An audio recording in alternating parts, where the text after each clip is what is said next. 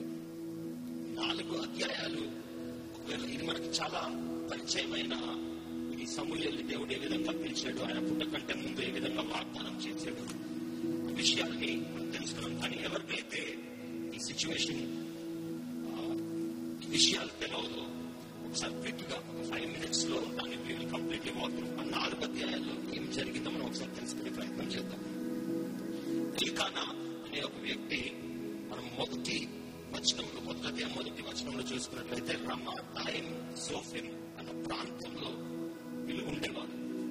ఆయనకి ఇద్దరు భార్యలు హన్నా మరియు పెనిన్నా అని.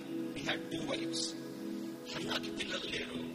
మరి పెనిన్నాకి పిల్లలు ఉన్నారు. దాని కారణాన్ని బట్టి పెనిన్నా ప్రతిసారి హన్నాని చూసి వ్యంగ్యంగా వెంకటరంగా మాట్లాడుతూ తను తక్కువ తక్కువ చూపు చూసి హన్నాకి చాలా భారంతో ఉండేది.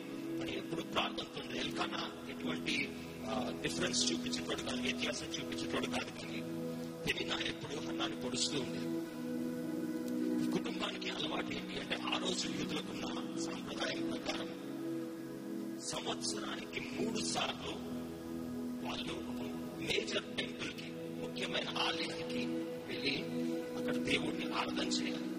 రాసుకునే వాళ్ళకి నిర్గమాకాండం ఇరవై మూడో అధ్యాయం పదిహేడవ వచనం తీయాల్సిన అవసరం లేదు. నిర్గమాకాండం ఎక్సోడస్ ఇరవై మూడో అధ్యాయం పదిహేడవ వచనం ట్వంటీ త్రీ సెవెంటీన్లో ఈ విషయం రాస్తుంది. యూదులు వాళ్ళు ఉండే ఊర్లో ఆలయానికి వెళ్తూ రెగ్యులర్గా సంవత్సరానికి మూడు సార్లు మాత్రం ఆ మెయిన్ టెంపుల్కి వెళ్ళాలి మెయిన్ చర్చ్కి ఈరోజు మనం చర్చ్ అంటాం ఆ రోజు వాళ్ళు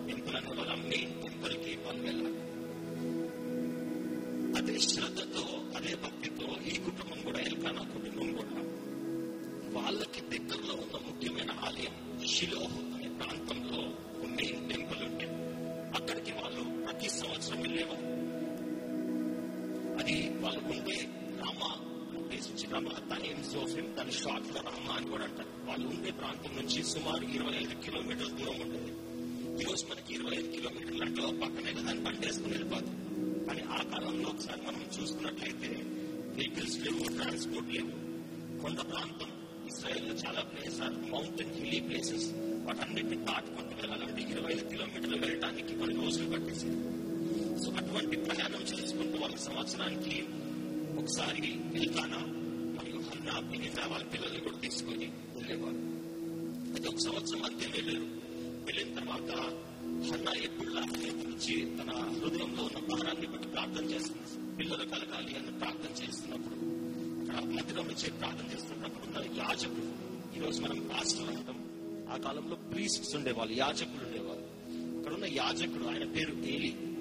రెండవ కుటుంబం ఏదైతే మనం ఈరోజు ధ్యానం చేయబోతున్నాం ఏలి కుటుంబం. ఆ యాజకుడు వచ్చి ఆమె చూసినప్పుడు ఆమె చాలా బాధతో ఏడ్చుకుంటూ మూలుగుకుంటూ ప్రార్థన చేస్తుంది. యాజకుడు అనుకున్నాడు ఈమె ఫుల్గా డోసేస్ వచ్చిందేమో. కదా? ఈమెకి చాలా బాధలు ఉన్నట్టుంది. బాగా డోసేస్ వచ్చిందేమో. చర్చిలోకి వచ్చి ఇప్పుడు మూలుక్కుంటూ మూలుక్కుంటూ మాట్లాడుతుంది. అని ఎందుకమ్మా తాగొచ్చావు? అని అడుగుతామా అని చెప్తున్నా అయ్యా నేను తాగి రాలేదు. నాలో ఉన్న బాధ ఎంత?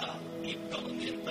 భారంగా నాకుంది అంటే నేను ప్రార్థన చేస్తున్నాను అని ఆయన తెలుసుకుని ఎందుకు ప్రార్థన చేస్తున్నాయని తెలుసుకున్నప్పుడు అక్కడ ఉన్న యాజకుడు కూడా ఆమెను ఆశీర్వదించి పంపుతారు రాబోయే రోజుల్లో శిశువుని తప్పకుండా దేవుడు ఇస్తాడని చేసినప్పుడు అన్న ప్రార్థన చేసి వెనక్కి వెళ్తుంది దేవుడు మరియు ఆ యాచకుడు వాగ్దానం చేసిన రీతిగా శిశువుని అన్న చాలా సంవత్సరాలు వేచిన తర్వాత పొందుకున్నట్లు మనం చూస్తున్నాం. అన్న ఒక వాగ్దానం చేసుకున్న శిశువు కానీ పుడితే తప్పకుండా అతన్ని తీసుకొచ్చి ఆలయంలో ప్రతిష్ట చేసి ఆయన అక్కడే ఉండి అప్పుడు పనులు చూసుకునేటట్లు ఆయన్ని సంఘానికే అప్పగించేస్తాను ఆలయానికి అప్పగించేస్తానని ప్రార్థన చేసుకుంటుంది సమయాలు ఇంకా చిన్న వయసులో ఉన్నప్పుడే ఆల్మోస్ట్ ఒక మూడు నాలుగు సంవత్సరాల వయసులో ఉన్నప్పుడే ఇంకా అప్పుడప్పుడు నడవడం నేర్చుకుంటున్నాడు. మన మన అండర్స్టాండింగ్ చెప్పాలంటే మన బిగినర్స్ క్లాస్ పిల్లలు ఉంటారు కదా ఎల్కేజీ యూకేజీ పిల్లలు. అంత వయసు వచ్చినప్పుడే సమయాన్ని తీసుకొచ్చి శిలో మందిరంలో ఏ విధంగా అయితే తను వాగ్దానం చేసుకుందా వాగ్దానం తప్పకుండా అక్కడ తీసుకొచ్చి ఆలయంలో వదిలిపెట్టేసి వెళ్ళిపోతుంది సంవత్సరానికి ఒకసారి వచ్చేది తల్లి చూసుకొని వెళ్ళేది మనకి సంవత్సరానికి ఒకసారి ఒక డ్రెస్ కొట్టుకొని వచ్చేదంట ఎందుకంటే కొడుకుని సంవత్సరం అంతట్లో ఒకటేసారి చూసే అవకాశం దొరుకుతుంది ఒకటే రోజు చూసే అవకాశం దొరుకుతుంది కాబట్టి. కానీ సమూహ తల్లిదండ్రులకి దూరంగా ఉన్న దేవుని భయభక్తుల్లో పెరిగినట్టు మనం చూస్తున్నాం. తర్వాత ఇటువంటి గొప్ప విషయాలని సమూహ తన జీవితంలో సాధించాడు కూడా చూసిన తర్వాత భాగంలో చూడబోతున్నాం. అదే ఆలయంలో యాజకుడుగా ఉన్నాడు అయితే చూసినట్లయితే కూడా ఇద్దరు కొడుకులు ఉన్నారంట వాళ్ళ పేర్లు హోఫ్ని మరియు ఫినేహాస్. ఇద్దరు కొడుకులు ఉన్నారు కానీ వాళ్ళు అస్సలు భయభక్తులు లేని జీవితాన్ని జీవిస్తూ యాజకుడి కొడుకులుగా ఉన్నా కూడా చాలా దుర్మార్గమైన పనులు చేస్తూ చాలా పాపంలో వాళ్ళు ఉంటూ ఏలికి మరియు దేవునికి విరుద్ధంగా ఉన్నట్టు మనం చూస్తున్నాం. వాళ్ళ తర్వాత ఈ నాలుగు అధ్యాయాలు మనం చదివినట్లయితే ఘోర మరణాన్ని కూడా వాళ్ళు పొందినట్టు మనం చూస్తున్నాం. సమూహలు అది ఆలయంలో చిన్నప్పటి నుంచి పెరుగుతూ వచ్చాడు. ఏలి నుంచి శిక్షణ పొందుకున్నాడు. తర్వాత దేవుని స్వరాన్ని వినడం నేర్చుకున్నాడు. పోయినసారి మనం నేర్చుకున్నది hearing God's voice Samuel start చిన్న వయసులో ఉన్నప్పుడే సమూహలు దేవుని స్వరాన్ని వినడం ప్రారంభించాడు. అయితే బైబిల్లో మనం రెండో అధ్యాయం మొదటి సమూహ గ్రంథం రెండో అధ్యాయం వెళ్ళినట్లయితే పన్నెండో వచ్చినాం చదువుకుంటే ఏలి కుమారుల గురించి ఒక విషయం మనకు అక్కడ కనపడుతుంది.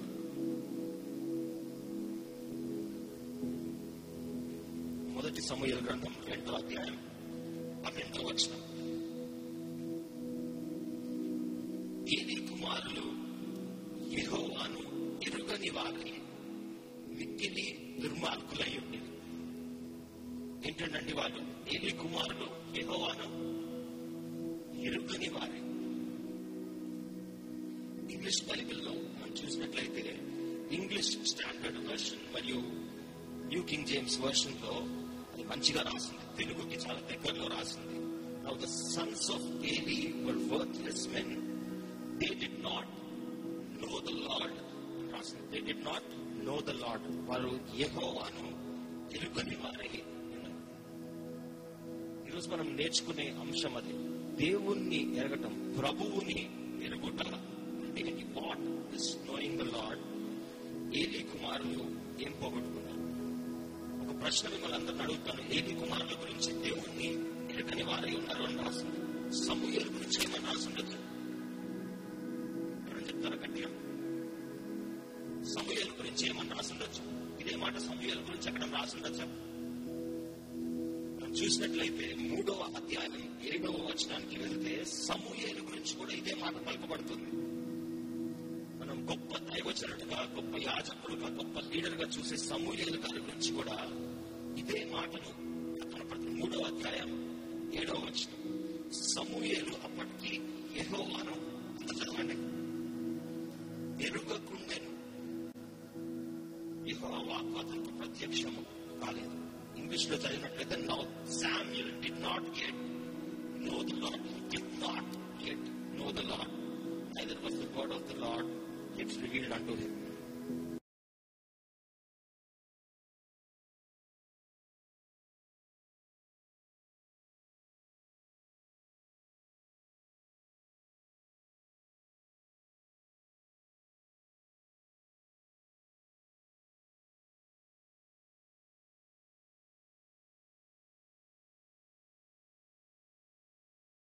తర్వాత సంవత్సరాలు ఆ జీవితం అంతా మనం ఒకసారి జూమ్ అవుట్ చేసి ఒకవేళ మనం చూసినట్లయితే హోఫ్ని ఫినేహాస్లు నాలుగో అధ్యాయం వచ్చేటప్పుడు కల్లా ఘోరమైన మరణాన్ని పొందారు. కానీ మూడో అధ్యాయం ఏడో వచనంలో సమూయల్ గురించి యహోవాని ఎరుకను వాడే ఉన్నాడు సమూయలు. Samuel did not know the God అని రాసిన సమూయలు తీసుకున్న నిర్ణయం గొప్ప దైవజనుడిగా సమూయలు హోఫ్ని ఫినేహాస్లో అసలు ఏం చేశారు అని మనం చూసినట్లయితే రెండో అధ్యాయం తర్వాత చదువుకోవచ్చు. రెండో అధ్యాయం పన్నెండు నుండి ఇరవై ఆరు చదువుకున్నట్లయితే వాళ్ళు తండ్రి రాజుకి వాళ్ళకి కూడా కుమారులుగా ఆలయంలో ఆ ఆలయం ప్రాణంలో వాళ్ళకి యాక్సెస్ ఉండేది. కానీ అక్కడ దేవుడు నిర్ణయించిన పద్ధతి కాకుండా వీళ్ళ సొంత దేవుడు నియమించిన ప్రాసెస్తో కాకుండా వీళ్ళ సొంత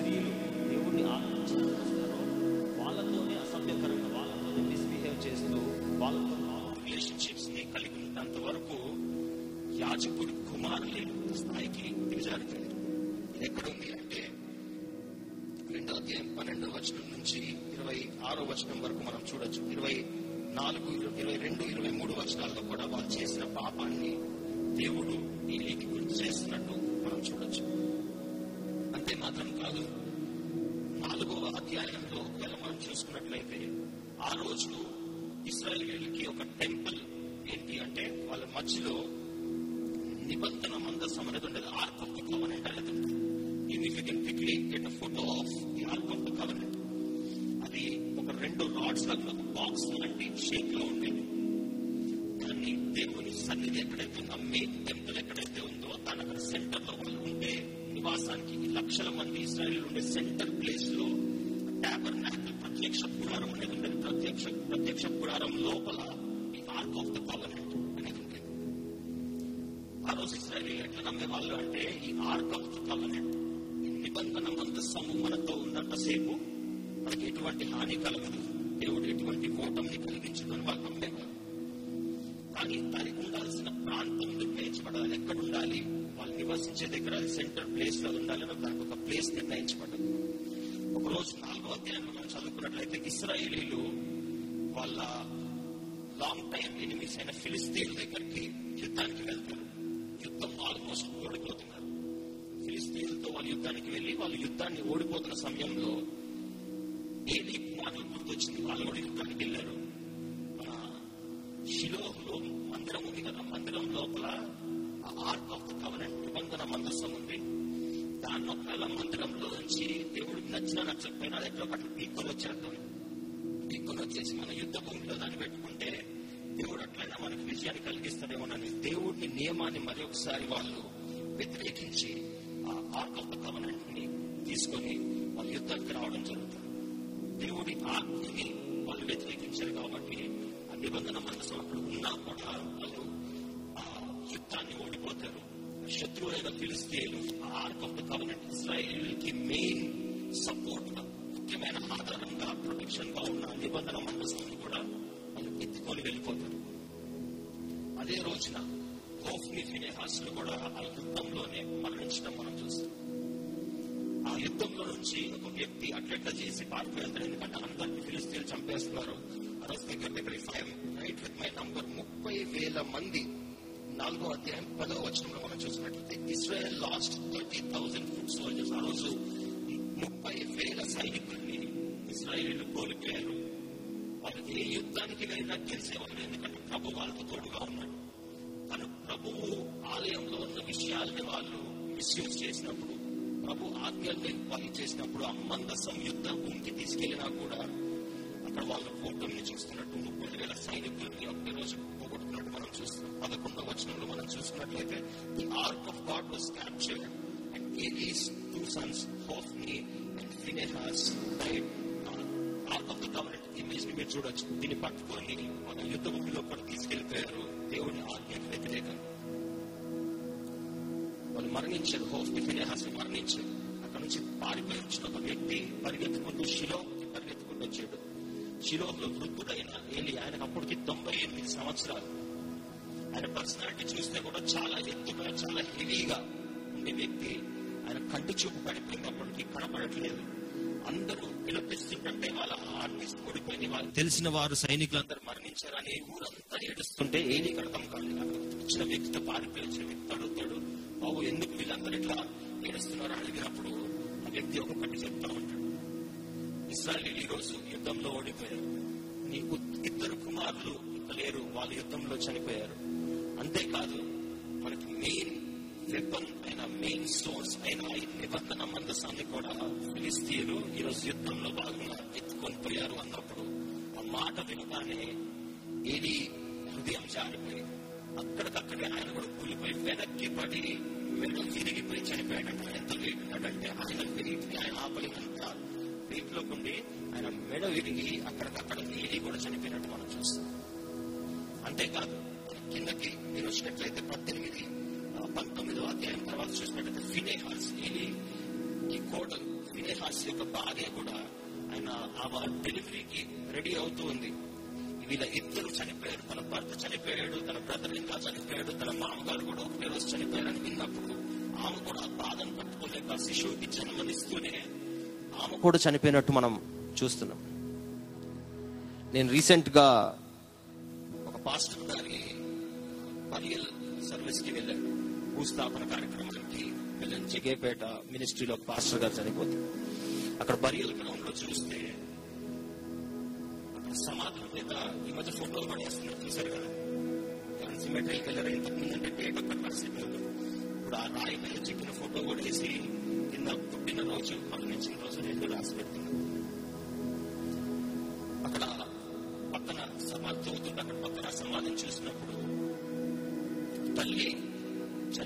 నాలుగైదు రోజులకి తండ్రి చనిపోయాడు. తండ్రి చనిపోయిన నెల రోజులకి కొడుకు చనిపోయాడు. ఒకటే కుటుంబంలో ఒకటి ఇంటి పేరుతో వాళ్ళ రిలేషన్ కూడా అర్థమవుతుంది. వాళ్ళ పేరు చదువుతుంటే వాళ్ళ రిలేషన్ కూడా అర్థమవుతుంది.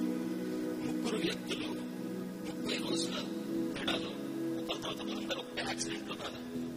ఒకటే రోజు చనిపోయినట్టు మనం చూస్తున్నాం. అది చూస్తుంటే నాకు ఇదే సిచ్యువేషన్ గుర్తొచ్చింది. ఒకటే రోజున నలుగురు వ్యక్తులు ఒకటి కుటుంబం నుంచి మరణించారు. ఎందుకంత ఉగ్రత రావాల్సి వచ్చింది.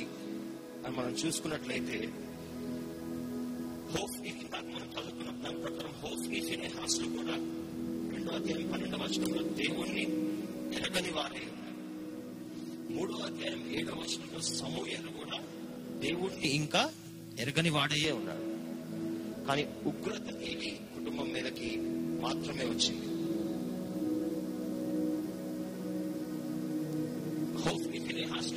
కుమారులు వాళ్ళ సిచ్యువేషన్ ఒకసారి మీరు గమనించి చూడండి. వాళ్ళ యొక్క యాజకుడు సీనియర్ పాస్టర్ ఏదో చిన్నపాటి చర్చ్ కూడా కాదు.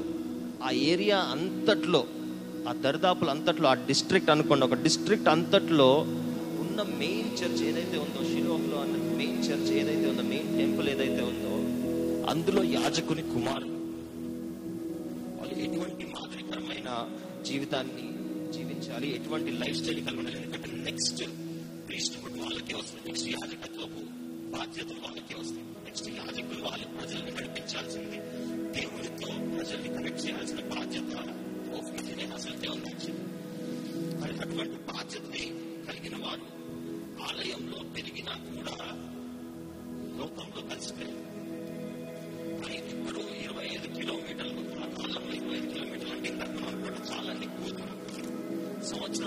సార్లు షిలోహ్కి అయితే ఒకటేసారి వచ్చేవాళ్ళు మిగిలిన రెండు సార్లు వేరే ఆలయాలకు షిలోహ్కి సంవత్సరానికి ఒక్కటేసారి ఆలయానికి రాగలిగిన కుటుంబం ఏదైతే ఉందో అందులో నుంచి వచ్చిన కుమారుడు మాత్రం ఒక గొప్ప లీడర్గా మిగిలిపోయాడు. మనల్ని మనం ఒకసారి ఈరోజు ప్రశ్నించుకుందాం. రెగ్యులర్గా హోఫ్ని ఫినేహాస్ లాగా మనం కూడా ఆలయంలో ఆలయం చుట్టూ ప్రతి ఆదివారం ప్రతి వారం ప్రతిరోజు దేవుని సన్నిధిలోనే తిరుగుతూ హోఫ్ని ఫినేహాసుల్ లాంటి దేవునికి విరుద్ధమైన జీవితాన్ని మనం కలిగి ఉన్నామా?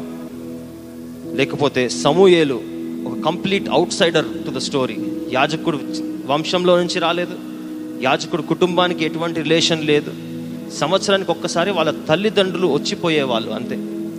అటువంటి అన్నోన్ ఫ్యామిలీ నుంచి ఎటువంటి రూపురేఖలు లేని ఫ్యామిలీలో నుంచి ఒక గొప్ప యాజకుడు వచ్చి శామ్యుయల్కి ఉన్న ఒక యూనిక్ క్వాలిఫికేషన్ ఏంటి అంటే మనం బైబిల్ని తర్వాత పోర్షన్స్లో మనం చదువుకుంటూ వెళ్ళినట్లయితే సమూయేలు ఒక ప్రవక్త. ఈజ్ అ ప్రాఫెట్ బైబిల్లో చాలామంది ప్రవక్తలు ఉన్నారు. అందులో సమూయేలు కూడా ఒక ప్రవక్త. సమూయేలు ఒక యాజకుడు కూడా అయ్యాడు. హీ వాజ్ ఆల్సో ప్రీస్ట్ ఆలయపు బాధ్యతలు ఏ విధంగా అయితే ఇప్పుడు ఏలీ చూసుకుంటూ వస్తున్నాడో ఏలీ తర్వాత సమూయేలు ఆ లేవి వంశానికి చెందినవాడు కాడు. జనరల్గా బైబిల్లో ఆ లీవైట్స్ ఎవరైతే ఉన్నారో లేవి వంశానికి చెందిన వారు ఎవరైతే ఉన్నారో వాళ్ళు మాత్రమే యాజకత్వం చేసేవాళ్ళు. కానీ ఎఫ్రాయిం వంశంలో నుంచి వచ్చిన వేరే గోత్రం నుంచి వేరే వంశం నుంచి వచ్చిన వ్యక్తి కూడా దేవుడు అప్రూవ్ చేసి ఆయన ఒక యాజకుడుగా వాడుకున్నాడు. ఆయన ఒక ప్రవక్త ఆయన ఒక యాజకుడు. దాని తర్వాత ఆయన ఒక న్యాయాధిపతి కూడా. ఇస్రాయేలీలకి చాలా రోజులు మోషే తర్వాత యహోష్వా తర్వాత వాళ్ళకి ఎవరు లీడర్ లేకుండా ఉన్నారు. ఒక నాయకుడు లేకుండా ఉన్న సమయంలో వాళ్ళకు ఒకవేళ గొడవలు వచ్చినా ఏమైనా వివాదాలు వచ్చినా వాళ్ళు ఒక వ్యక్తి దగ్గరికి వెళ్ళే వాళ్ళు ఆయన ఒక మెయిన్ జడ్జ్గా న్యాయాధిపతిగా ఉండేవారు. So Samuel was a prophet Samuel was a priest Samuel was a judge అంత మాత్రమే కాదు ఏడవ అధ్యాయంలో మనం చూసుకున్నట్లయితే సమూయేలు ఒకసారి ఇస్రాయేలీని యుద్ధంలోకి తీసుకెళ్ళాల్సిన అవసరత పడితే వాళ్ళకి అప్పుడు ఇంకా రాజు లేడు. రాజు లేడు కాబట్టి ఇస్రాయేల్ని ఇస్రాయేలీని యుద్ధంలోకి నడిపించడానికి ఎవరు వ్యక్తి లేనప్పుడు ఒక మిలిటరీ లీడర్గా ఒక సైనిక నాయకుడుగా కూడా ఆయన రోల్ని పోషించి ఇస్రాయిల్ని యుద్ధానికి తీసుకెళ్ళి అక్కడ కూడా గెలుపుతో వెనక్కి వచ్చిన వ్యక్తిగా మనం చూస్తున్నాం. బైబిల్లో చాలామంది ప్రాఫిట్స్ ఉన్నారు చాలామంది ప్రీస్ట్స్ ఉన్నారు చాలామంది జడ్జెస్ ఉన్నారు చాలామంది మిలిటరీ లీడర్స్ ఉన్నారు. కానీ ఈ నాలుగు గుణాలు ఒకటే వ్యక్తిలో కలిగి ఉన్న very unique personality Samuel. Samuel ఎటువంటి బ్యాక్గ్రౌండ్ లేకున్నా కూడా బైబిల్లో ఇంత ఉన్నతమైన ప్లేస్ని కలిగి ఉన్నాడు. ఈ రెండు కుటుంబాల్ని మనం పక్క పక్కన పెట్టి చూస్తుంటే మనకి ఎటువంటి కుటుంబం లాగా ఉండాలని ఉంటుందండి? దీవెన నాకు ఒక్కటే చెప్తుంది. మనకి ఎటువంటి కుటుంబం లాగా ఉండాలని ఉంటుంది? సౌలా నాకు ఫస్ట్ స్టార్టింగ్ ఎండింగ్ మాత్రమే వినపడుతుంది. సమూయేలు కుటుంబంలాగా మనకు ఉండాలని ఉంటుంది. ఒక మంచి కోట్ని ఒక మంచి కొటేషన్ని నేను రీసెంట్గా చదివాను. Many Christians grow up in church but never grow in Christ many Christians grow up in church but never grow in Christ తెలుగులో ఒకసారి అర్థం చేసుకుందాం. చాలామంది క్రైస్తవులు సంఘంలో ఎదుగుతారంట కానీ ఆలయంలోకి వచ్చి ఎదుగుతారంట కానీ వాళ్ళు క్రీస్తులో ఎదగరంట.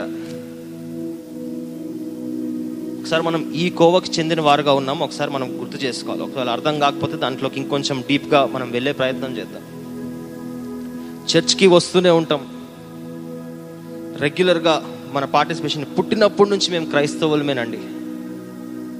We are Christians since birth మా తాతలు మా ముత్తాతలు కూడా క్రైస్తవులేనండి. దేవునికి తెలిసిన వారే అంటూ ఉన్నాము. కానీ క్రీస్తుని మనలో చూపించలేకపోతున్నాం. క్రీస్తుకి ఉండాల్సిన గుణాలని మనం కలిగి ఉండలేకపోతున్నాం. ఆ కొటేషన్కి కంటిన్యూషన్లోనే ఇంకొకటి ఉంది.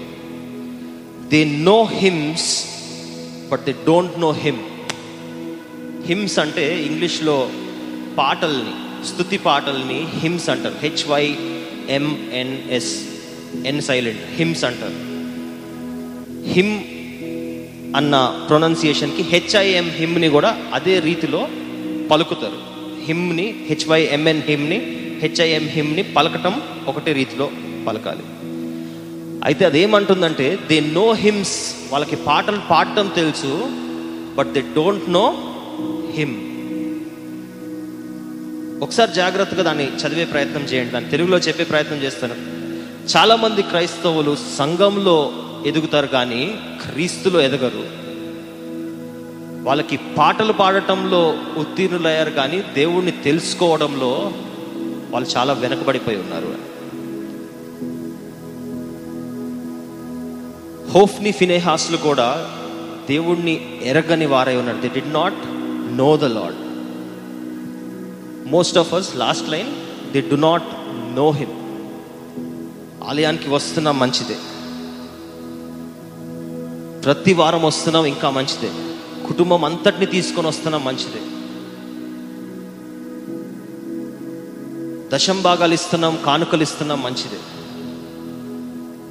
ఇక్కడ చాలామంది మన చర్చ్లో ఒక వాలంటీరింగ్ కల్చర్ ఒకటి ఉంది. చాలామంది వాలంటీర్ చేస్తున్నారు. కేవలం ఆదివారం మాత్రమే కాదు ఉదయకాల ప్రార్థనల్లో మీరు వాలంటీర్ చేసి ప్రార్థనలో ఇన్వాల్వ్ అవుతున్నారు. కొంతమంది లైఫ్ గ్రూప్స్ని కోఆర్డినేట్ చేయడంలో వాలంటీర్ చేస్తున్నారు. కొంతమంది స్త్రీల సహవాసంలో కొంతమంది యూత్ ఫెలోషిప్లో కొంతమంది సండే స్కూల్ మినిస్ట్రీలో కొంతమంది మీడియా మినిస్ట్రీలో అనేక రంగాల్లో మన వాళ్ళు అందరూ వాలంటీర్ చేస్తున్నారు. చాలా సంతోషమే. కానీ దాని అంతటి తర్వాత if you are only singing hymns but if you do not know him దేవుణ్ణి తెలుసుకోకుండా మనం ఉంటే అదంతా ఒక జీరో అన్న దానికి ఈక్వల్గా ఉంది మనం తెలుసుకోవాలి. మేము క్రైస్తవులం అండి అని ఎంతమంది చెప్పుకుంటారండి? ఎవరైనా చెప్పుకుంటారా? క్రిస్టియన్స్ ఐఎమ్ క్రిస్టియన్ అని చెప్పుకునే వాళ్ళు ఒకసారి చెయ్యి ఊపండి.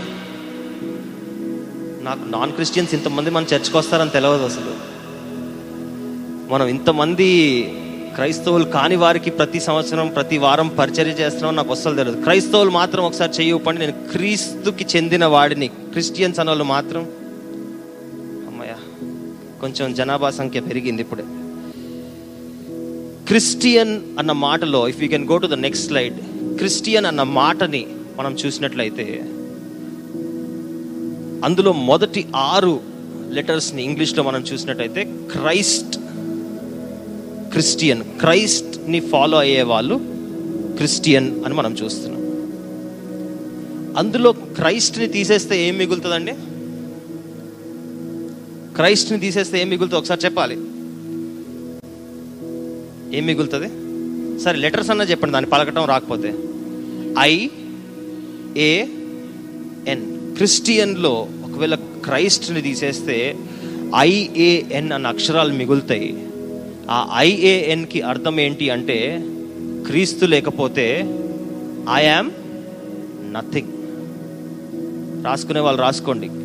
Christian without Christ is nothing నేను క్రిస్టియన్ని నేను క్రిస్టియన్ని నేను క్రైస్తవుడిని అని చెప్పుకుంటా ఐఎమ్ క్రిస్టియన్ అని చెప్పుకుంటున్నామేమో నాలో క్రీస్తు లేకపోతే ఐఆమ్ అందరు చెప్పండి ఒకసారి ఐఆమ్ క్రీస్తు లేకపోయినా నేను సాధించుకొచ్చేస్తాను నాలో ఆ టాలెంట్ ఉన్న వాళ్ళందరూ టాలెంట్ ఉంది అన్న వాళ్ళందరూ నిశ్శబ్దంగా కూర్చోండి మూగోల్లా కూర్చోండి. మిగిలిన వారు మాత్రమే మాట్లాడండి. క్రైస్తవంలో క్రిస్టియన్లో క్రైస్ట్ లేకపోతే ఐఆమ్ గట్టిగా చెప్పాలండి ఐఆమ్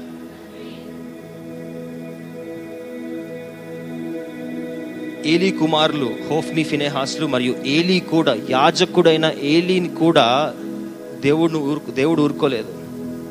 నలభై సంవత్సరాలు ఆయన సేవ చేశాడంట. జాగ్రత్త గమనించండి. ఆయన ఆలయానికి ఎల్కానా లాగా సంవత్సరానికి ఒకసారి వచ్చిపోయే వ్యక్తి కాదు.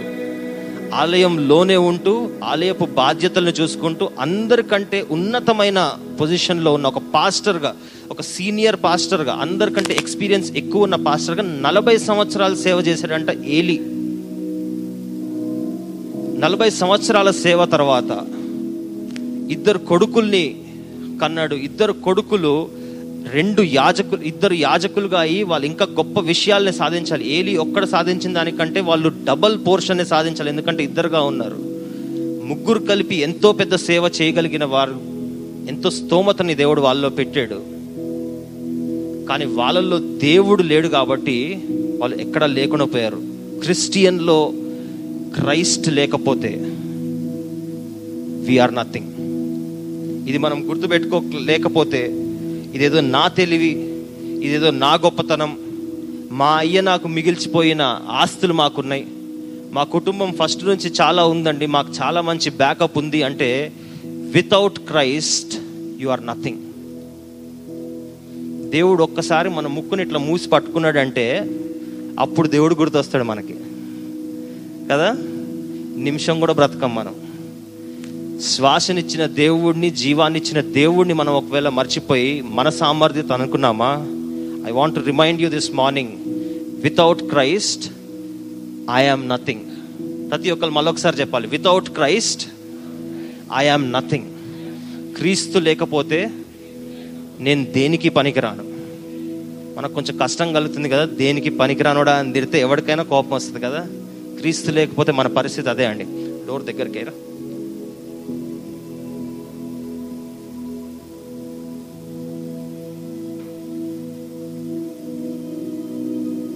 many Christians go to church grow up in church but never grow in Christ సంఘంలో ఎదుగుతున్నాం. సంఘంలో ప్రతి ఆదివారం వచ్చి అటెండెన్స్ చేసుకుంటున్నాం అంటే ఈరోజు మనం నేర్చుకునేది అది సరిపోదు. ఎందుకంటే మనం ఎదగాల్సింది చర్చిలో కాదు. పాటలు ఎంత మంచిగా పాడుతున్నాం ఎంత మంచిగా చప్పట్లు కొట్టేస్తున్నాం అని కాదు. ఎంత మంచిగా ఈ మీడియా పనులన్నీ మనం చేసుకుంటున్నాం అని కాదు. ఎంత మంచి ఆలయం ఉంది ఎంత మంచిగా ఉంది ఎంత చల్లగా ఉంది చైర్ ఎంత మంచిగా ఉంది కార్పెట్ ఎంత మంచిగా ఉందో ఈ నగిషీల్గా దేవుడికి కావాల్సింది. ఒకవేళ దేవుడిని మనం తెలుసుకోకుండా మనం ఉంటే ఇక్కడ మనం ఈరోజు చేసేదంతా కూడా ఒక శూన్యంకి ఈక్వల్గా ఉంది. దేవుణ్ణి ఎరిగిన వారుగా ఉండాలి ప్రభువుని ఎరిగిన వారుగా మనం ఉండాలి. ఈ రెండు కుటుంబాల్ని మనం చూసినట్లయితే it also talks about godly and ungodly parenting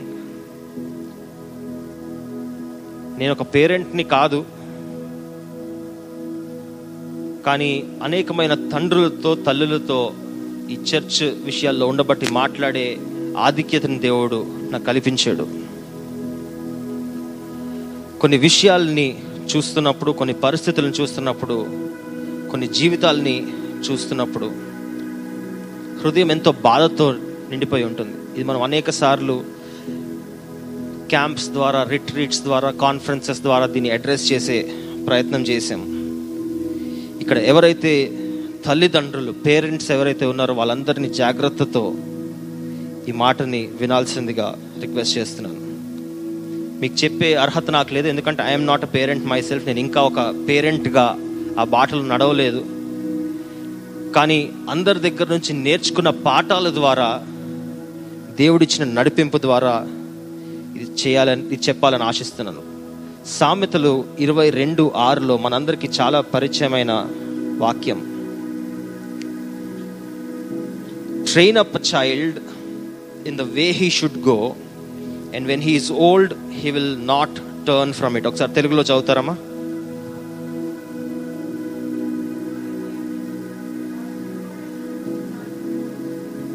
బాలుడు నడవవలసిన త్రోవలో వాని త్రోవను వానికి నేర్పుము.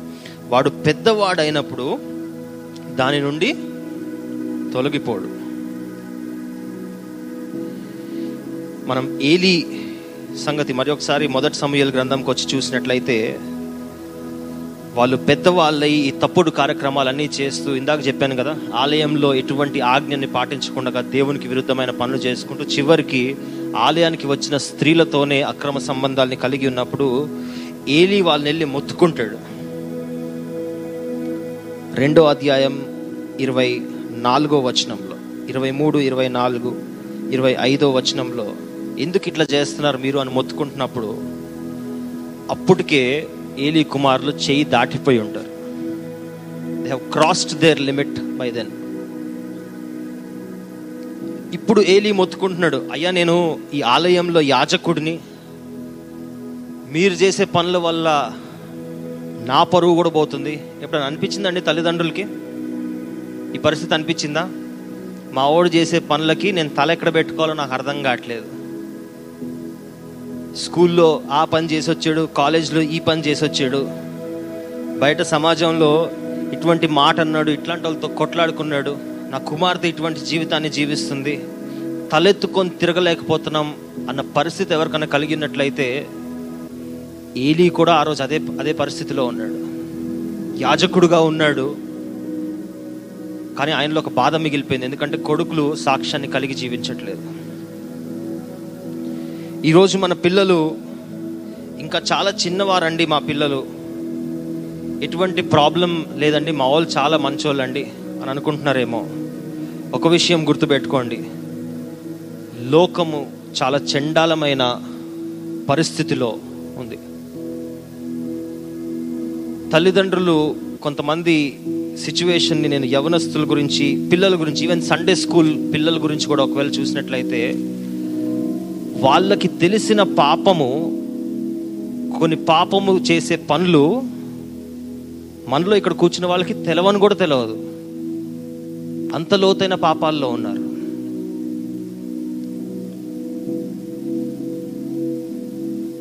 స్కూల్ పాస్ అవుట్ అయిన ఒక పిల్లోడు ఒకరోజు నా దగ్గరకు వచ్చి పలుకుతున్న మాట అన్న నేను ఒక అమ్మాయితో మిస్బిహేవ్ చేశాను. ఆ అమ్మాయి ఇప్పుడు ప్రెగ్నెంట్ ఉందేమో అనుకున్నా అనుకుంటానా? అని. వయస్సు ఏంటండి? పదవ తరగతి దాటిన పిల్లోడు. స్కూల్లో ఉంటూ లవ్ లెటర్స్ రాసే బచ్చాగాలు తయారవుతున్నారు. ఎందుకు అంటే టీవీ ముందు మనం కూర్చొని ఈరోజు పవన్ కళ్యాణ్ వస్తున్నాడు కదా ఈరోజు అల్లు అర్జున్ వస్తున్నాడు అని కానీ సిగ్గు లేకుండా మనం మూవీస్ చూస్తుంటే ఈరోజు తప్పేముంది ఎంటర్టైన్మెంట్ కదా అని వాళ్ళని కూడా సాయంత్రం సాటర్డే సాయంత్రం అందరికీ హాలిడే ఉంటుంది కదా సండే పొద్దున ఆరాధన సాయంత్రం అల్లు అర్జున్ అనుకుంటూ వాళ్ళని పెట్టే మేత ఏదైతే ఉందో మనం పెట్టే మేత ఏదైతే ఉందో ఆ మేత తినుకుంటూ వాళ్ళలాగానే తయారవుతున్నారు. ఈరోజు మూవీస్ ఒక ఎత్తు సీరియల్స్ ఒక ఎత్తు. వాళ్ళ చేతిలో ఏముంది? పాపంకి తాళం చెవులే వాళ్ళ చేతిలో పెట్టేశాను ఎప్పుడు కావాలంటే తాళం తీసుకుని అప్పుడు ఎంజాయ్ చేసిరా బాబు అని. మీకు తెలియదు మీరు అనుకుంటున్నారు ఫోనుల్లో ప్రాజెక్ట్ వర్క్లు చేస్తున్నారేమో అనుకొని. మీరు అనుకుంటున్నారు వాళ్ళు హోంవర్క్స్ చేసుకుంటూ ఏమన్నా అడిగితే ఏం చెప్తారు తెలుసా? మమ్మీ మా ఫ్రెండ్ని నోట్స్ అడుగుతున్నా. మమ్మీ మా ఫ్రెండ్ని ఈరోజు మిస్ అయిన క్లాసులో ఏమైందో నేర్చుకుంటున్నాను అడుగుతున్నారు. ఆ ఫోన్లో ఉన్నదంతా పెంటే. ఈరోజు ఇక్కడ నుంచి నిలబడి ఈ మాటలు మాట్లాడటానికి కూడా బాధ అవుతుంది. కఠినంగా తగులుతున్న తల్లిదండ్రులందరికీ ఒక విజ్ఞప్తి. మీ పిల్లలు ఎల్కేజీ యూకేజీలో ఉన్నా సరే వాళ్ళ గురించి ఈ రోజు నుంచే ప్రార్థన చేయటం ప్రారంభించండి. ఏముంది? నాకు సరిగ్గా పెంచడం రాకపోతే నా మాట వినకపోతే వాళ్ళని తీసుకెళ్ళి హాస్టల్లో వేసేస్తాననే తల్లిదండ్రులు చాలామంది ఉన్నారు. బెతెస్దా చర్చ్లో బెతెస్దాకి అనుబంధం కలిగిన వాళ్ళు ఎవ్వరూ దయచేసి వాళ్ళ పిల్లల్ని హాస్టల్స్లో వేయద్దు. హాస్టల్స్లో మీరు చూసేది అక్కడ అడ్మిషన్ అప్పుడు మీ పిల్లల్ని తీసుకెళ్ళి అక్కడ పార్క్ ఎట్టుంది అక్కడ లైబ్రరీ ఎట్లుంది అక్కడ తినడానికి సమోసా ఇస్తాడా లేదా సాయంత్రం అని చూసి వస్తున్నారు. మిగిలిన సమయాల్లో ఏదవుతుందో అది వాళ్ళకే తెలుసు. మీకు తెలవని కూడా తెలియదు కాబట్టి చేతులు జోడించి చెప్తున్నాను. పిల్లలు చిన్న పిల్లలైనా స్కూల్కి వెళ్ళే పిల్లలైనా కాలేజ్కి వెళ్ళే పిల్లలైనా వాళ్ళు వివాహం అయ్యే అంత వరకు వాళ్ళు ఒక కుటుంబంగా మారే అంత వరకు తల్లిదండ్రులకు ఒక బాధ్యత ఉంది. వాళ్ళ పిల్లల్ని మానిటర్ చేయడానికి కెమెరా ఏం చేస్తుందంటే మన సీసీటీవీ కెమెరా ఉంది కదా ఆ సీసీటీవీ కెమెరాలు ఏం చేస్తుంటే ఎప్పుడు చూస్తూనే ఉంటాయి. దాని కన్ను ఎప్పుడు ఓపెన్ ఉంటుంది మనలాగా అప్పుడప్పుడు ఒక సెకండ్ ఇట్లా కన్ను కొట్టదు. అది ఎప్పుడు కన్ను ఓపెన్ చేసి తెరిచి చూస్తూనే ఉంటుంది. మీ పిల్లలు జీవితంలో సెటిల్ అయ్యేంత వరకు మీరు ఒక సీసీటీవీ కెమెరా లాగా సర్వేలెన్స్ చేస్తూనే ఉండాలి. నా బాధ్యత కాదు అన్నారా? రేపు దినాన్న ఎటువంటి జీవితం అయితే ఏలీ హోఫ్ని అండ్ ఫినేహాస్ల వల్ల కలిగి ఉన్నాడో ఆ పరిస్థితి మనకు కూడా రాబోతుంది. తల్లిదండ్రులు ఏం చేస్తున్నారు ఒకసారి నేను చెప్తాను. నాకున్న అనుభవాన్ని బట్టి నేను ఆల్మోస్ట్ ఒక పది కేసులని ఈ వాక్యం గురించి స్టడీ చేశాను. నేను ఎవరిని ఉద్దేశించి చెప్పట్లేదు. కొంతమంది అనుకుంటుండొచ్చు ఈరోజు మాకే టార్గెట్ పెట్టాడు. ఈరోజు మమ్మల్ని పొడిచి చెప్తున్నాడు. రిచి స్టార్ట్ చేసిన దగ్గర నుంచి నన్నే చూస్తున్నాడు. నేను అందరినీ చూస్తున్నా. నాకు అక్కడ కార్నర్ నుంచి ఇక్కడ ముందు వరకు అందరినీ చూడటం అలవాటు. ఒక విషయం గుర్తుపెట్టుకోండి. ఇక్కడ నిలబడి ఏ దైవజనుడైనా ఎవరినైనా టార్గెట్ చేసి చెప్తే దేవుడు మమ్మల్ని టార్గెట్ చేసుకుంటాడు. కదా? నువ్వెవడు? నా జనాల్ని టార్గెట్ చేసి పొడిచి చెప్పడానికి అని. కానీ మనం అందరం ఎదగగలిగే కృపని దేవుడి వాక్యాల ద్వారా అనుగ్రహిస్తున్నాడు కాబట్టి నేను గమనించిన విషయం ఏంటి అంటే సామెతలు ఇరవై రెండు ఆరులో train a child in a way he should go బాలుడు నడవవలసిన త్రోవని మనకి నేర్పము ఎవరికండి? బాలుడికి చైల్డ్ ఈరోజు తల్లిదండ్రులు చేసే పరిస్థితి ఎట్లుంది అంటే పుట్టగానే వాడికి ఇంకా మాట్లాడటం కూడా రాదు. వాడు తిండి తినాలి అంటే వాడికి ఒక ఐప్యాడ్ ముఖం మీద కొడుతున్నారు.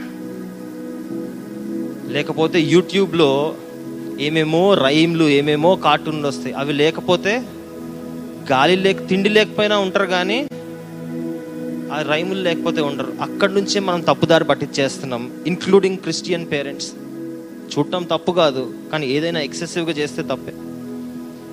బాలుడు నడవవలసిన త్రోవను వాడికి నేర్పుము అంటే మనం ఏం చేస్తున్నామంటే ఏ చిన్నపిల్లోడు వాడికి ఏం అర్థమవుతుంది ఇంకా వాడికి అవగాహన రాలేదండి. ఇంకా వాడికి మైండ్ మెచ్యూరిటీ రావటం లేదని చెప్పటం మానేస్తున్నారు.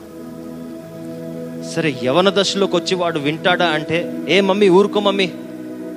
డాడీ తర్వాత చేస్తారు డాడీ అని విసుక్కునే వయసుకి వాళ్ళు వచ్చేస్తారు ఎవరికైనా వినపడతాయండి ఇట్లాంటి?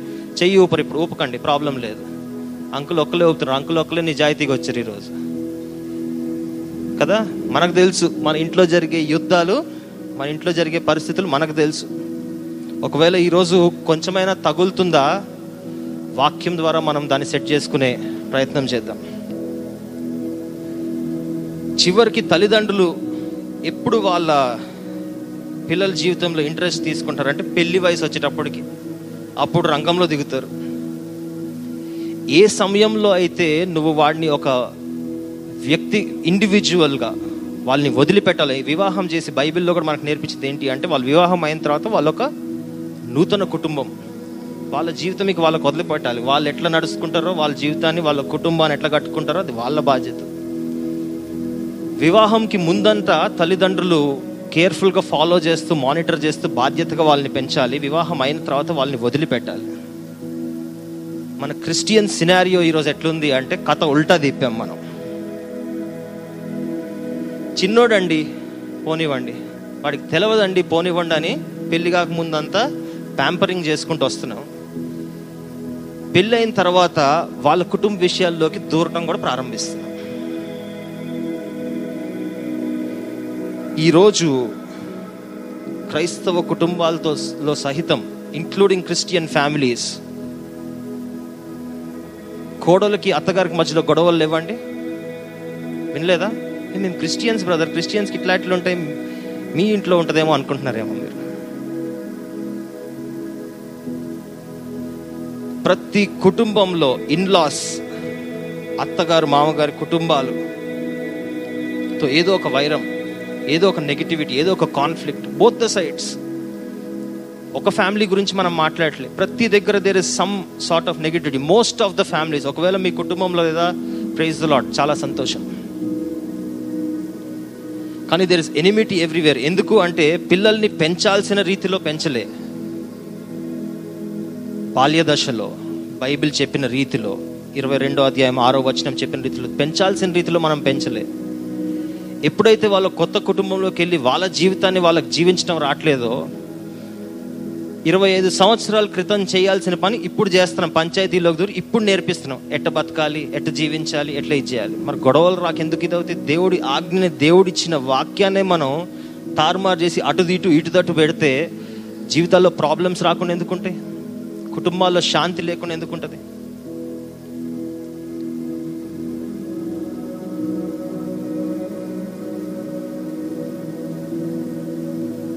ఏలీ కొడుకులకి మధ్యలో చెప్పినట్టు మనం చూస్తున్నాం అయ్యా ఇట్లా చేయొద్దు చేయొద్దు అని వాళ్ళని అడుగు అడిగినట్టు చూస్తున్నాం కానీ అప్పటికే టైం దాటిపోయింది. ఇందాక నేను చెప్పాను కదా కష్టమైన నష్టమైన పిల్లల మీద ఒక నిఘా పెట్టాలి. నిఘా అంటే తెలుసా అండి? ఒక కన్ను పెట్టి ఉంచడం surveillance basically you have to keep an eye on them ఈరోజు మనం మన పిల్లల మీదే నిఘా పెట్టకపోతే టీవీ నైన్లో ఇంతకు ముందు నిఘా అని ఒక ఎపిసోడ్ వచ్చేది తెలుసా? ఈరోజు ఇక్కడ మనం నిఘా పెట్టకపోతే వాళ్ళు టీవీ నైన్ నిఘాలో వస్తారు రేపు. మనకిచ్చిన బాధ్యత మనం చేయకపోతే వాళ్ళు కూడా ఏలీ కుమారులు హోఫ్ని ఫెనేహాసల్ లాగా అయితే వాళ్ళు కూడా ఏదో ఒక రోజు నువ్వు వాళ్ళని చూడలేని పరిస్థితిలో చూడకూడని పరిస్థితిలో చూసే రోజు రాబోతుంది. ఈరోజు మన చేతుల్లో తాళం ఉంది. వినియోగించుకుంటామా లేదా ఒకసారి మనం గుర్తు చేసుకుందాం. హన్నా మొదటి కుమారుడు ఇంకా దాని తర్వాత వాళ్ళకి అప్పటికి సంతానం కూడా కలగలేదు. పది కుమారులు ఉంటే ఏదో ఒక కుమారుని దశం భాగంలాగా తీసుకొచ్చి ఇవ్వలే అన్న అప్పుడు ఒకడే కొడుకు పుట్టాడు సమూయేలు. సంవత్సరాలు సంవత్సరాలు వేచి ఉన్న తర్వాత పెనిన్నాతో బాధలు పడ్డ తర్వాత సమాజం అంతటితో ఆమెకు తక్కువ చూపు చూడబడిన తర్వాత పుట్టిన కొడుకుని ఇంకా పెద్దవాడు కూడా కాలేదు. He was not even a teenager చిన్న పిల్లోడు. ఎల్కేజీ యూకేజీ పిల్లోడు అంత వయసుని తీసుకొచ్చి దేవుని చిత్తానికి వదిలిపెట్టేసింది. ఆ దేవునికి చిత్తానికి వదిలిపెట్టిన సమూహలు దేవుని భయభక్తుల్లో పెరుక్కుంటూ మూడో అధ్యాయం ఏడో వచనంలో సమూయేలు దేవుణ్ణి ఎరగకుండెను అని రాసింది కానీ తర్వాత తొమ్మిదో వచనంలో నుంచి తర్వాత మనం చూసుకున్నట్లయితే లేకపోతే పదో వచనం నుంచి మనం చూసుకున్నట్లయితే then Samuel said speak for your servant is listening తెలుగులో చదువుతారమ్మా ఒకసారి? పదో వచనం మూడో అధ్యాయం పదో వచనం. తరువాత యహోవా ప్రత్యక్షమై నిలిచి ఆ రీతిగా సమూయేలు సమూయేలు అని పిలువుగా సమూయేలు నీ దాసుడు ఆలకించుచున్నాడు ఆజ్ఞ ఇమ్మనెను.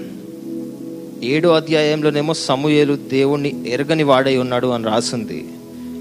మూడే మూడు వచనాల తర్వాత దేవా నాతో మాట్లాడు నేను వినటానికి సిద్ధంగా ఉన్నాను అని సమూయేలు తన జీవితాన్ని చక్కబెట్టుకుంటున్నట్టు మూడు వచనాల డిఫరెన్స్లోనే మనం చూస్తాం. I go back to that point on parenting తల్లిదండ్రులు ఎవరైతే ఉన్నారో ప్రతి ఒక్కరు మీ పిల్లల్ని బట్టి వాళ్ళ చిన్న పిల్లవాళ్ళైనా వాళ్ళకి ఈరోజు పాపం అన్న విషయం తెలియకపోయినా వాళ్ళ గురించి ప్రతిరోజు ప్రార్థన చేయండి. ఫ్యామిలీ ప్రేయర్స్లో ప్రార్థన చేయండి. మీ వ్యక్తిగత ఏది మన తొమ్మిది గంటల పదిహేను నిమిషాలకి తొమ్మిది గంటలకి పదిహేను నిమిషాలు జరిగే ఫ్యామిలీ ప్రేయర్ కాదు.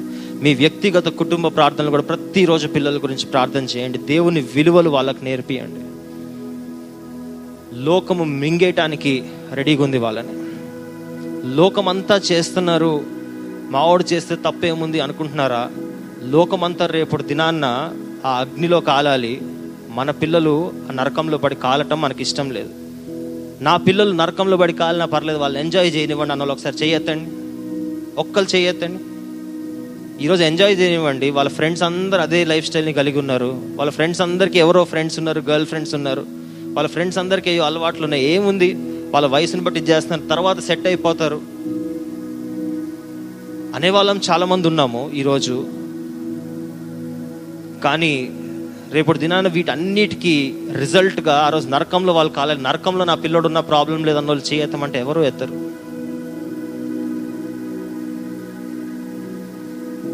మన పిల్లల్ని ఏ విధంగా మనం పెంచగలుగుతున్నాం? స్పెషలీ యంగ్స్టర్స్ పెళ్ళి అవ్వక ముందున్న వాళ్ళందరినీ I request all the parents పెళ్ళి తర్వాత పంచాయతీలు మనం కొంచెం తగ్గించి పెళ్ళి తర్వాత వాళ్ళ జీవితంలో దూరి వాళ్ళ వైవాహిక జీవితంలో మనం కూడా ఒక ముళ్ళులాగా ఉంటాం పక్కకు జరిగి. పెళ్ళి కాకముందే వాళ్ళు చిన్నప్పుడుగా పెరుగుతున్న వయసు నుంచే ఎల్కేజీ యూకేజీ సమూహేలు లాగా అవగాహన వచ్చిన వయసు నుండే వాళ్ళు సరైన దారిలో పెంచే ప్రయత్నం చేద్దాం. తెలుగులో ఒక మంచి సేయింగ్ ఉంది మొక్కై వంగనిదే మానై వంగున. చిన్న మొక్క ఏమైనా ఉంది అంటే అది పెరుగుతుంది అంటే దాన్ని ఇక్కడ వద్దు ఇక్కడ ప్లేస్ బాగాలేదు తీసి ఇంకో దగ్గర పెడదామంటే ఈజీగా తీసి తవ్వేసి ఆ మట్టితో పాటు తీసుకెళ్ళి ఇంకో దగ్గర దాన్ని పాతి పెట్టచ్చు. అది ఇటువైపు డైరెక్షన్లో పెరుగుతుంది ఇటు వద్దు డైరెక్షన్ కొంచెం ఇటు ఏదో గోడకి ఏదో అడ్డం వస్తుంది ఇటు తిప్పాలి అంటే దాన్ని కొంచెం ఇటు తిప్పి కర్ర ఏదో కట్టి పెడితే అది ఇటు పొరగటం స్టార్ట్ అవుతుంది. అదే పెద్ద చెట్టు అయిపోయిన తర్వాత దాన్ని అటు నుంచి ఇటు ఉంచగలుగుతామండి ఒక ప్లేస్ నుంచి ఇంకో ప్లేస్కి పెట్టగలుగుతాం పెట్టలేము. ఈరోజు పిల్లలు మార్చగలిగిన వయసులో ఉన్నప్పుడే ఒకవేళ మనం బాధ్యత తీసుకోలేకపోతే హన్నా బాధ్యత తీసుకుంది సమూయల్ని దేవుడికి అప్పగించింది. సమూయలు గొప్ప హైట్స్ని పొందుకున్నాడు. ఏలి నిర్లక్ష్య పెట్టాడు. ఏలి నేను యాజకుడినే కదా నా పిల్లలు కూడా యాజకులే అన్న భరోసాతో జీవించాడు. వాళ్ళు యాజక పనుల్లోనే వాళ్ళు పాపం చేయటం ప్రారంభించి భ్రష్టులైపోయి ఒకటే దినాన్న ఏలి ఇద్దరు కొడుకులు ఏలి మరియు ఏలి కోడలు కూడా మరణించినట్టు మనం చూస్తున్నాం.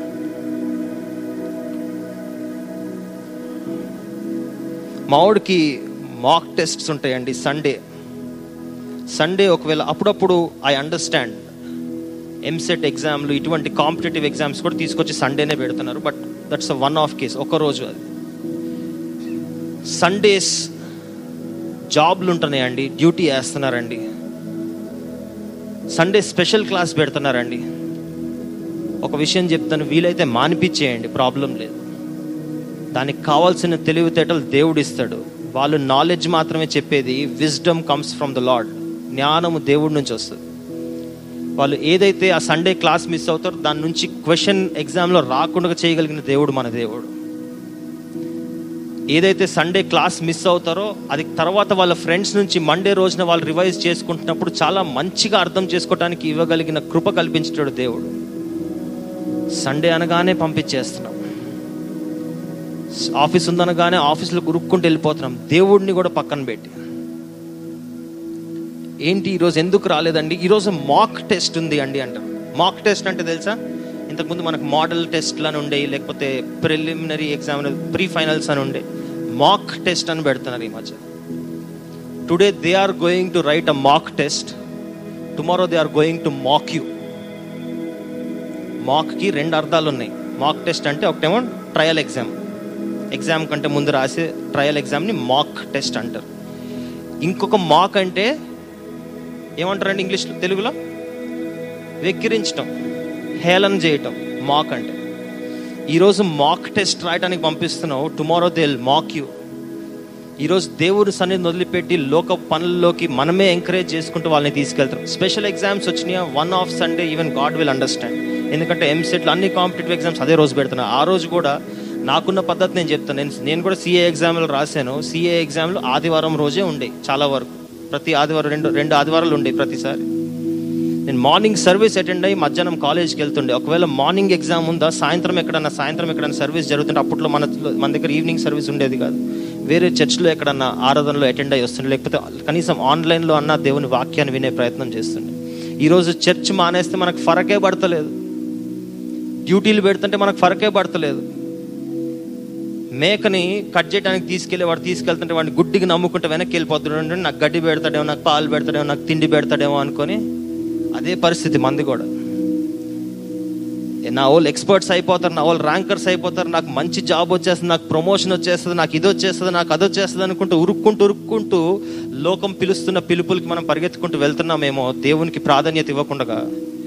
ఆ రోజు వాడు మేకను లోపలికి తీసుకెళ్ళిన తర్వాత ఎట్లా బొచ్చంతా బీగి దాన్ని కట్ చేస్తాడో మనకు కూడా అదే పరిస్థితి రాబోతుంది ఒకరోజు దేవుడి నుంచి దూరంగా మనం వెళ్ళినట్లయితే.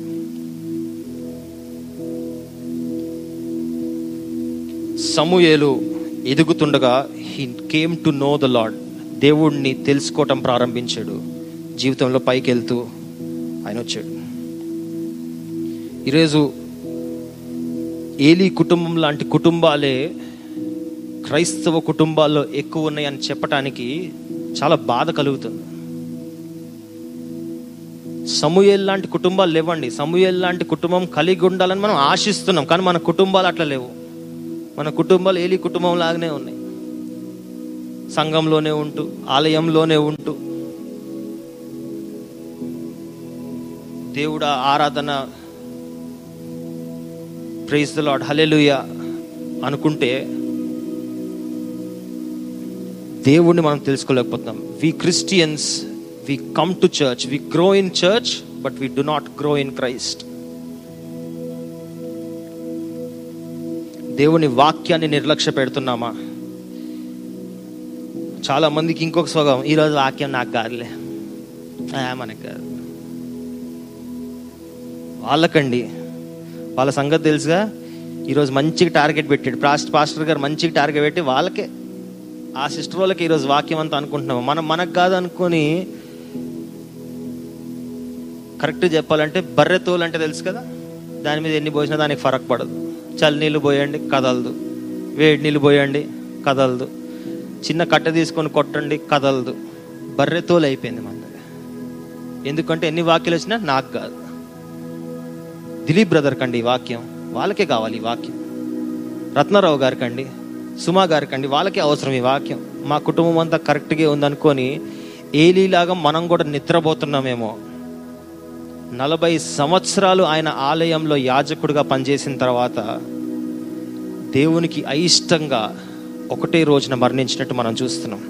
ఆయన కోడలు మరణించినప్పుడు ఒక శిశువునికి జన్మనిచ్చింది అని మనం తెలుసుకున్నాం. ఆమె మరణిస్తూ ఆ పిల్లోడికి ఒక పేరు పెట్టింది. అదేంటి తెలుసా? ఇకాబోత్. ఇకాబోద్ అన్న పేరుకి అర్థము the glory has departed I want it on the screen Ichabod means God's glory has departed దేవుని ప్రభావము ఇక్కడ నుండి వెళ్ళిపోయింది అని. ఇన్ని మెసేజ్లు విన్న తర్వాత ఇందాక మనం అనుకున్నట్టు బర్రెతోల్లాగా మనకేం కాదండి మాకు కాదండి మెసేజ్ మాకు వర్తించదండి ఇది. అని ఏలీ కుటుంబంలాగా ఉన్నామేమో ఏలీ కుటుంబంలో వచ్చినవాడు వచ్చిన వాడు ఇకాబోద్ ఇకాబోద్ పుట్టినప్పుడు ఇకాబోద్ పుట్టిన రోజు మరణం. ఇకాబోద్ పుట్టిన రోజు వాళ్ళ సైన్యానికి ఓటమి. ఇకాబోద్ పుట్టిన రోజు వాళ్ళ నుండి దేవుని సన్నిధి ఆ మందసం ఏదైతే ఉందో తీసుకువెళ్ళిపోయబడింది it was taken away from them దేవుని సన్నిధి దేవుని చిత్తం మన జీవితంలోంచి వెళ్ళిపోవాలి అని ఎవరం ఆశించం కానీ ఏలి కుటుంబం లాగా ఒకవేళ మన కుటుంబం కొన్ని రీతిల్లో ఉన్న వాళ్ళు చేసినట్టే చేయక్కర్లేదు. వాళ్ళు చేసినట్టే వ్యభిచారం చేయటమో వాళ్ళు చేసినట్టే ఏలిలాగా ఉండటం అసలు మన మన కష్టాలు మనకున్నాయి. మన జీవితంలో మనకున్న మార్గంలో మనం ఒకవేళ ఏలి కుటుంబం లాంటి పరిస్థితులు కలిగి ఉంటే మనం ఒకవేళ ఇకాబోధ్కి జన్మనిస్తామేమో జ్ఞాపకం చేసుకోవాలి. ఒకవేళ ఇకాబోధ్ లాంటి జీవితం మనం కలిగి ఉంటే దేవుని ఆత్మ దేవుని సన్నిధి మన జీవితాల్లో నుంచి కూడా వెళ్ళిపోతుంది. God's glory has been taken away God's glory has departed సమూయేల్లాగా దేవుణ్ణి ఎరిగిన వారుగా ఉందామా? ఫినేహాస్ హోఫ్ని లాగా ఏలి కుటుంబం లాగా దేవుణ్ణి ఎరగని వారుగా ఉందామా? మనం ఒక్కసారి ప్రశ్నించుకుంటే మన జీవితాల ద్వారా మన కుటుంబాల ద్వారా ప్రభు సంతోషించగలిగే ఒక అవకాశం కలుగుతుంది కాబట్టి అందరం ఒకసారి తలలు వంచి మనం ప్రార్థన చేసుకుందాం. దేవా నా కుటుంబం సంగతి వేరే వాళ్ళకి తెలియదేమో కానీ ప్రభు నాకు తెలుసు నీకు తెలుసు.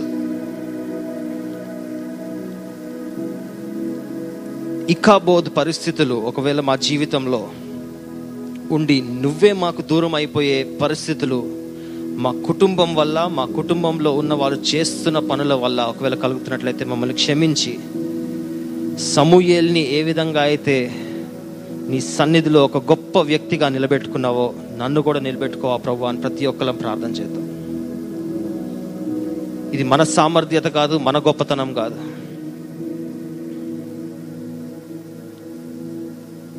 Without Christ a Christian is nothing a Christian without Christ just means I am nothing నీవు లేకపోతే నేను లేను ప్రభు అసలు. నాకు ప్రార్థన చేసుకుందాం ప్రేమ కలిగిన ప్రియ గొప్ప తండ్రి గొప్ప దేవ మీకు వందనాలు తెలియజేస్తున్నాం. ఏలి ఎల్కానాల జీవితాల్లోంచి వాళ్ళ కుటుంబ జీవితాల్లోంచి ఈరోజు మాకు నేర్పించిన పాఠాన్ని బట్టి మీకు వందనాలు తెలియజేస్తున్నామయ్యా. ఎటువంటి గుణాలైనా మీకు అయిష్టమైనవి మిమ్మల్ని ఎరగకుండా ఉన్న పరిస్థితులు అలవాట్లు ఉద్దేశాలు మాకు ఒకవేళ ఉన్నట్లయితే వాటి నుంచి మమ్మల్ని దూరపరిచి మీకు దగ్గరగా ఉండి ఇకాబోద్ లాంటి జీవితాన్ని కాకుండా సమూయేలు వంటి జీవితాన్ని మేము జీవించగలిగేటట్లు సహాయం చేయండి ప్రభు మా జీవితాల్ని మా కుటుంబ సభ్యులందరినీ ముఖ్యంగా ఇక్కడ చేరిన తల్లిదండ్రులందరినీ వాళ్ళ గృహాల్లో ఉన్న పిల్లలు యవనస్తులందరినీ మీ చేతుల్లోకి సమర్పిస్తున్నాం. మీరే సంరక్షించి కాపాడండి. మీరే ఒక కంచెని మా చుట్టూ వేసి సాతాను శోధనలు మా మీదకి రాకుండా మమ్మల్ని కాపాడమని ప్రార్థన చేస్తున్నాం ప్రభు. ఈ ప్రార్థన ఏసై నామని వేడుకొంచున్నాం తండ్రి. ఆమె